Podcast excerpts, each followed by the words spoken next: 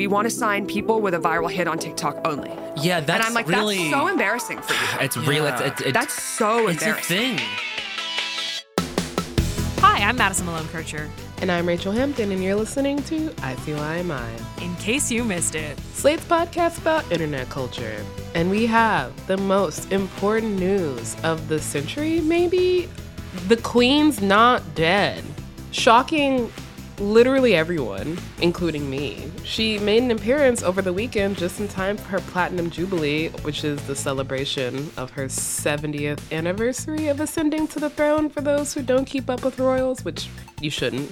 But I'm not gonna lie, her appearance mostly just reminded me that she can literally just disappear for months. she's very old. Will we grant her that? I mean, if she's so old, she should retire. She should retire. The institution itself should retire. Who can who can say? You're not wrong. There was, I, importantly, there was also a hologram at this uh, Platinum Jubilee. Well, it wasn't a hologram. It wasn't a real hologram. What do you mean it wasn't a real hologram? Holograms are three dimensional. You can walk around them and see their, you know, faces and their butts. Wow. Not the semantic queen. This was more akin to like if you've ever been to the Haunted Mansion at Disneyland. There's this vignette of all these waltzing, creepy little ghosties. Which, cool trick, not a hologram. So what you're saying is the queen is not a ghost. No, actually, she is. Oh my God, that's so funny that you say that because it wasn't a hologram. It was pretty likely a, a thing known as Pepper's Ghost, which is like a hundreds of years old technology that dates back to like the stage. It's just a bit of trickery of the eye. Too, no, no, nope. That's all the time we have. Did to I mention I was on an Jubilee. academic quiz bowl team in high school? Wait, we didn't even talk about the only thing I want to talk about. One of us has to say it. We have to wish our listeners across the pond a happy Platty Jubes. Okay, that is all the time we have for Platy Jubes, for Platinum Jubilee. Not least because the only royals we care about in this house either died approximately like 400 years ago or are Amelia Mignonette Thermopolis Renaldi, Queen of Genovia. Cue Genovian theme song. Genovia, the land I call my home. Here's where I pivot to the Canadian national anthem. True North and strong. I love that movie, Ugh. man. It's so good. Okay, if I can't complain about the Platty Jubes anymore, I do have a complaint I'd like to launch with TikTok. Again, shocking no one. They changed around where all my little icons are, and it's messing with my For You page experience. This is kind of giving when my mother is like, Microsoft Word changed this archaic thing. It's giving get off my lawn. Did you just liken me to your mother? That's a How old do you to think I am? I mean, this complaint is giving. it's giving middle aged, but what exactly is going on? All right. On my middle aged For You page, there is now an icon between the comments bubble and the share arrow. It's a bookmark. When you click it, it adds whatever video you're watching to your favorites collection. So, in theory, it's to help us organize our favorites into separate collections.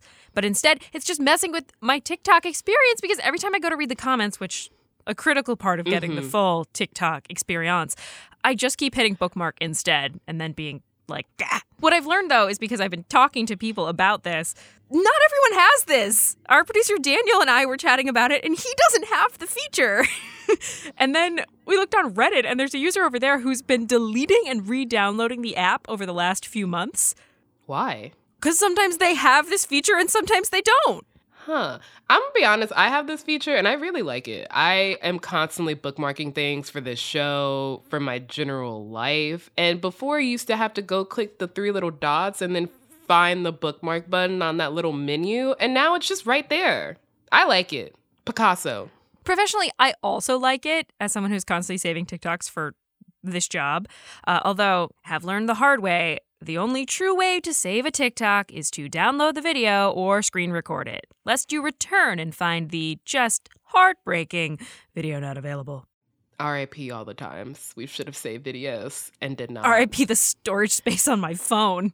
You gotta get a hard drive for that shit. I guess if you are listening to this and have curated any collections you think I'll enjoy or will enjoy, please send them our way. But uh, this is all, I guess, for the uh, Old Man Yells at Cloud section of today's episode of ICYMI.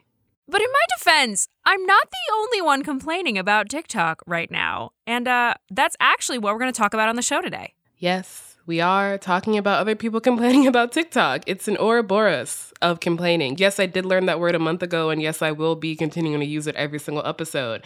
On the show today, we're talking about a recent trend of musicians taking to the Clock app to promo their music, but not in the way that you would expect. Instead of the typical, here's this new song I have and I'd love you to listen, they're saying, my record label is forcing me to be here. Is this just a craven marketing ploy, or are these musicians really being oppressed by their record labels? More on that after the break.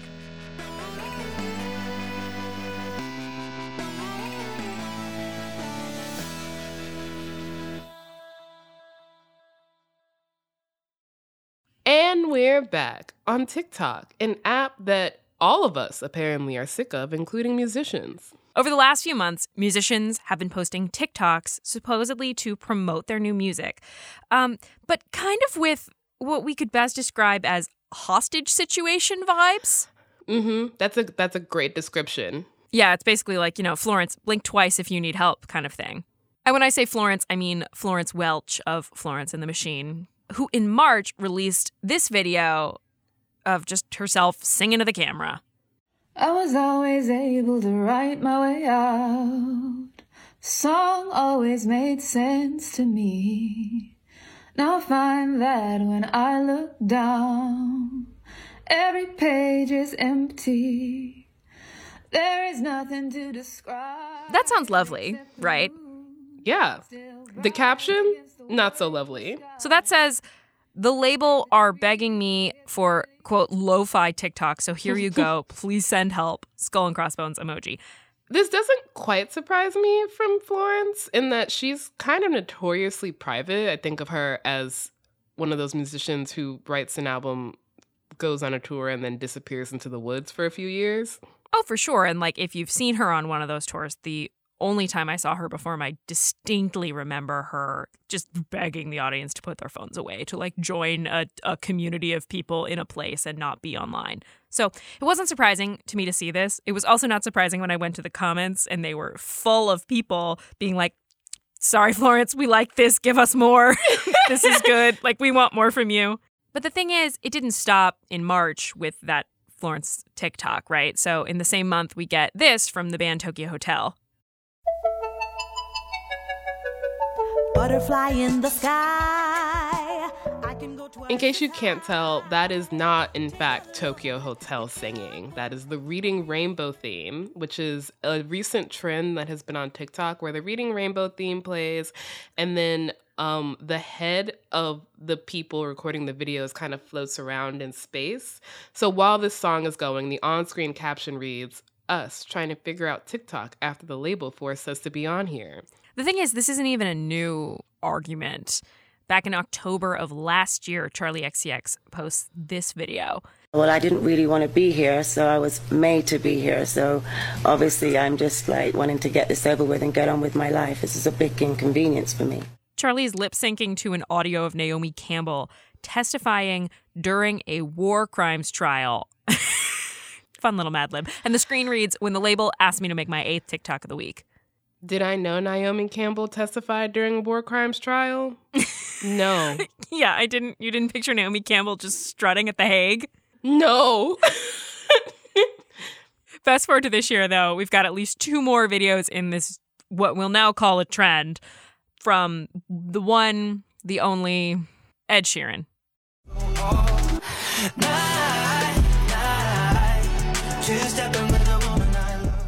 Ed Sheeran is playing his new song, which Rachelle doesn't think is very good, and I um, immediately started bopping to. And in the video, he's eating chips with the on screen caption When you are supposed to be making promos for your song, but you really just want to eat a snack, and you decide that eating a snack can be promo for a song because everyone loves snacks.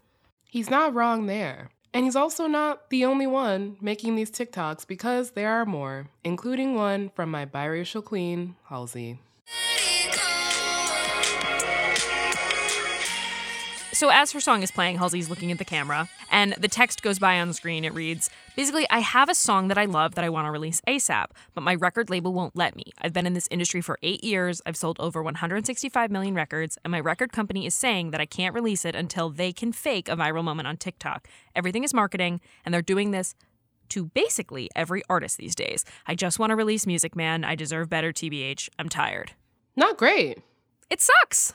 It sucks. It's it's not exactly I don't want to say fair cuz like is anything really fair? But like it doesn't make me feel great to know that artists are expected to not only create the music that is their primary product, but they're also expected to engineer their own virality. It just it feels not great.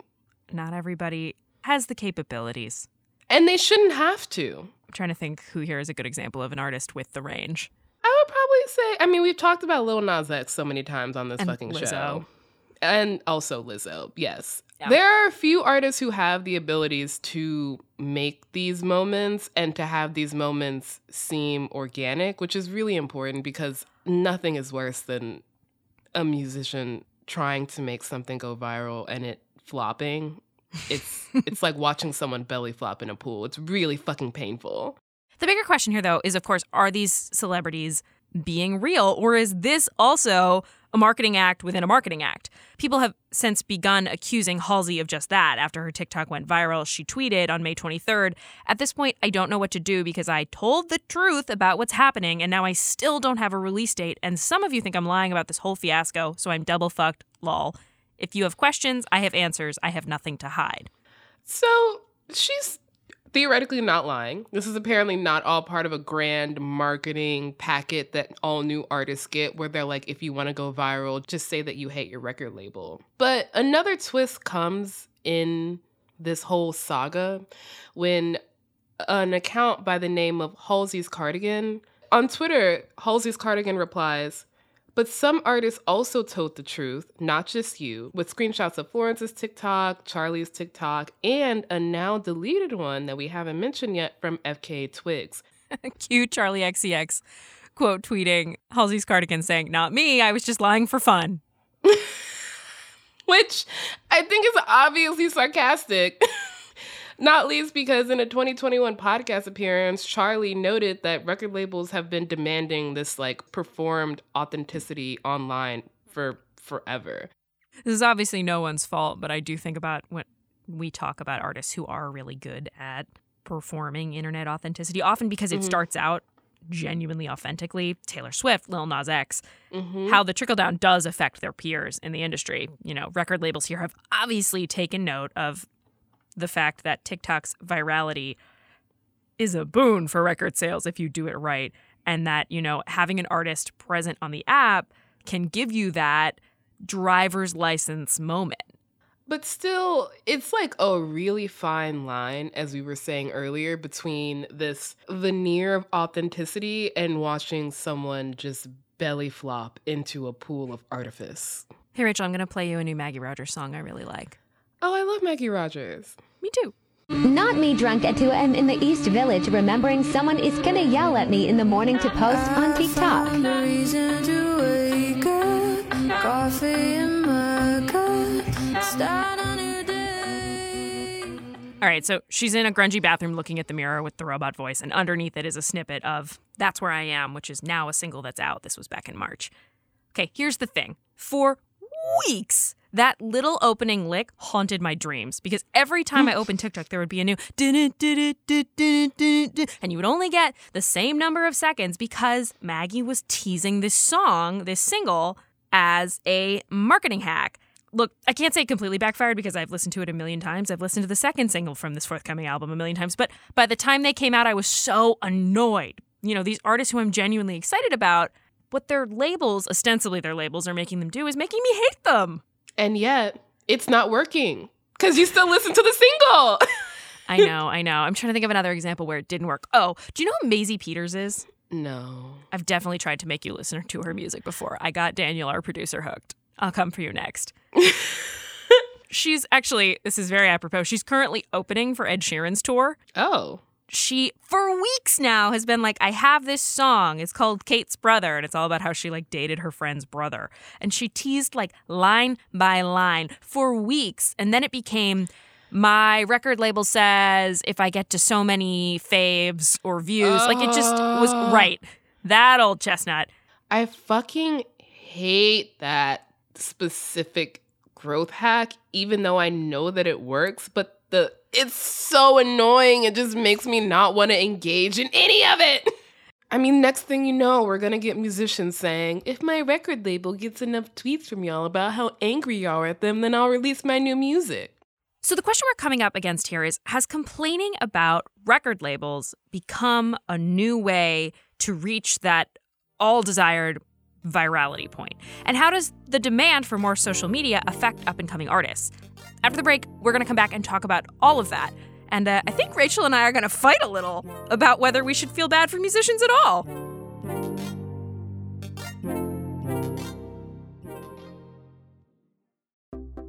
Hey there, if you love our podcast, then please consider subscribing to Slate Plus. It means you'll get no ads on any Slate podcast, and you'll be supporting our show. ICYMI would not be possible without your support. Slate Plus really helps us keep this wild show going, and we'd like that to continue. You'll also get bonus segments or extra episodes of shows like Amicus, Political Gabfest, Hit Parade, and uh, the excellent new season of Slow Burn. Plus, unlimited reading on the Slate website, access to every article and advice column we have to offer without ever hitting the paywall. Just head to slate.com slash ICYMI plus to sign up. That's slate.com slash ICYMI plus. We are back making TikToks about how Slate wants us to make TikToks against our will. If you're our boss and you're listening to this, we refuse. We actually don't know what TikTok is, never heard of it. Who is she? In a lot of ways, there aren't many surprises in what we've been talking about on the show so far. We all know how much success TikTok can bring the music industry, and every brand is desperate to go viral on there at this point. At this point, TikToks are not included in the charts. YouTube streams are, but it doesn't even matter because TikTok runs Billboard. TikTok owns Billboard. TikTok eats Billboard for lunch every single fucking day. There are so many songs that exist and are popular simply because of the Clock app. I mean, tell it to that one song that ripped off Miley Cyrus's Seven Things, a classic that I feel like I cannot escape on TikTok right now.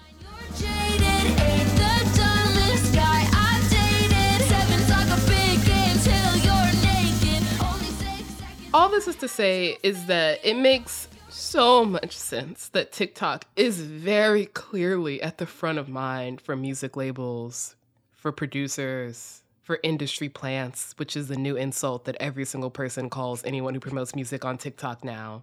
And I have to say, I don't feel bad for like Ed Sheeran. I'm gonna choose him specifically because that man is richer than God.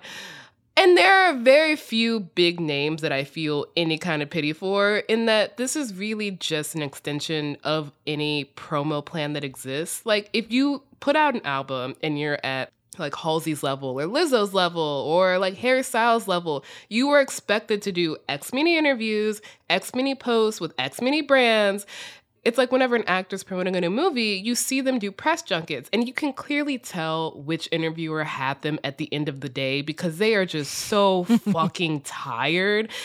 And as a human, I feel bad for them. I'm like, God damn, that sucks. As a person who will never make as much money as them, I'm like, you signed up for it. You know, I, I don't know Halsey's relationship to their record label. But I am thinking about all the things we do know about how record labels have Mhm. treated artists historically. I mean, even Taylor Swift, who's now re recording her music. Like, we have heard for years and years that record labels have fucked over their artists. And so I can't help but feel, you know, a twinge of sympathy whenever I see these TikToks. But then I also, as the savvy, media literate person that I am, I'm also wondering if I'm just feeling pity for what is basically just the new way to generate virality. It's to the musician and label's benefit to generate this kind of sympathy, in that if you are a fan of Halsey and you see their video, you're like, I'm gonna go listen to their music.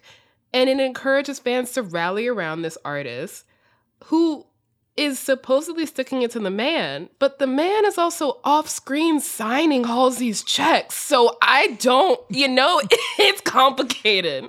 It is, and you have to walk right up to that line. The artists I like best are the ones who feel like they have lived inside of my head, even though they know nothing about me. And as a stable adult, I know that on a good day. But other days, I think, I think, wow. wow, they read my diary. They are me.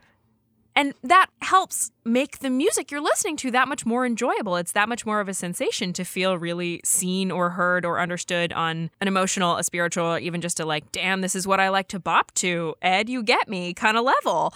I think what I'm saying is there's a point up into which I really want to believe that I have this special relationship with an artist, even though I know it's not real, but I get something out of believing that. But once they cross the the threshold, which I think we're seeing with these TikToks of like, oh, wait, can I not trust you? Suddenly you question all of those other things that made you feel good and made you buy albums and buy sweatshirts and concert tickets and more sweatshirts and Christmas ornaments.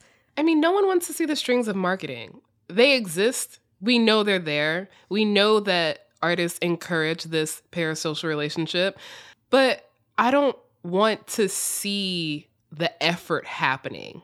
But the people I keep thinking about throughout this are not like Halsey or Ed Sheeran or even Florence Welch, my queen. The people I'm thinking about are the people I don't know. They're the artists who are coming up who don't even have the built in audience where a TikTok about their record label is going to go viral. And most importantly, artists who don't have any desire to be on social media. If you're a musician who wants to sell out stadiums, you are already fully invested in the machinery of pop stardom. But if you're just a regular, degular musician who wants to make your music and reach maybe 10,000 people, uh, does it really make sense for your label to ask you to invite fans into your life with authentic TikToks? I don't think so. Stars being forced to be accessible on the internet? Concept! But also importantly, yeah, this isn't new. This cat has been out of the bag for years, decades at this point. But the artists we're talking about also have more power than the artists we don't really know about in that they can say no to certain demands. Like Ed Sheeran can eat crisp fried potatoes on camera and count it as promo. The smaller other artists don't. They actually have to divulge some secrets or personal tidbits that maybe they don't fucking want to. So, yeah, importantly, I'm sorry, Ed Sheeran. I keep saying I don't feel sorry for you because I really fucking don't.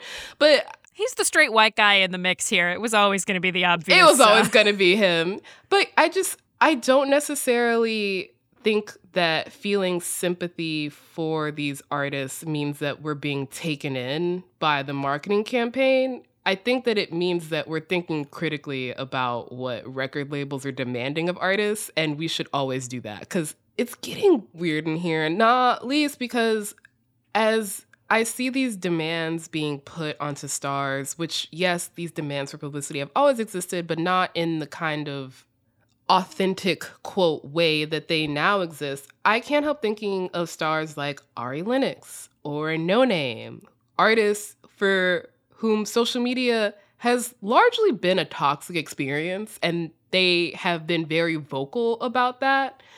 They have both said they're taking a break from music quite literally because of the demands in social media, and I just don't think that record labels are ever going to give a single shit about the mental or emotional health of their stars because all press is good press, even when your star is melting down on Twitter. So I'd, maybe we should, maybe, maybe I should feel sorry for Ed Sheeran. Maybe that's where I'm coming to. He tried to tell us, and now, Ed, we're listening.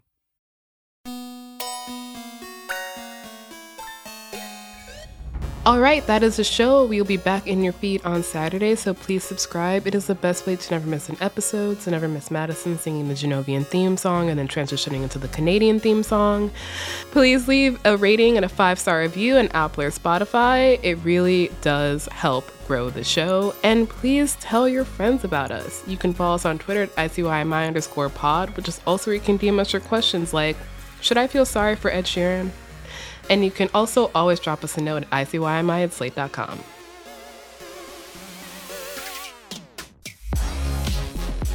ICYMI is produced by Daniel Schroeder, Rachelle Hampton, and me, Madison Malone Kircher. Alicia Montgomery is Slate's VP of Audio. See you online. Or in the recording studio. Let's go, girls. Man, I feel like a woman. I love Shania. Is that what that song sounds like to you?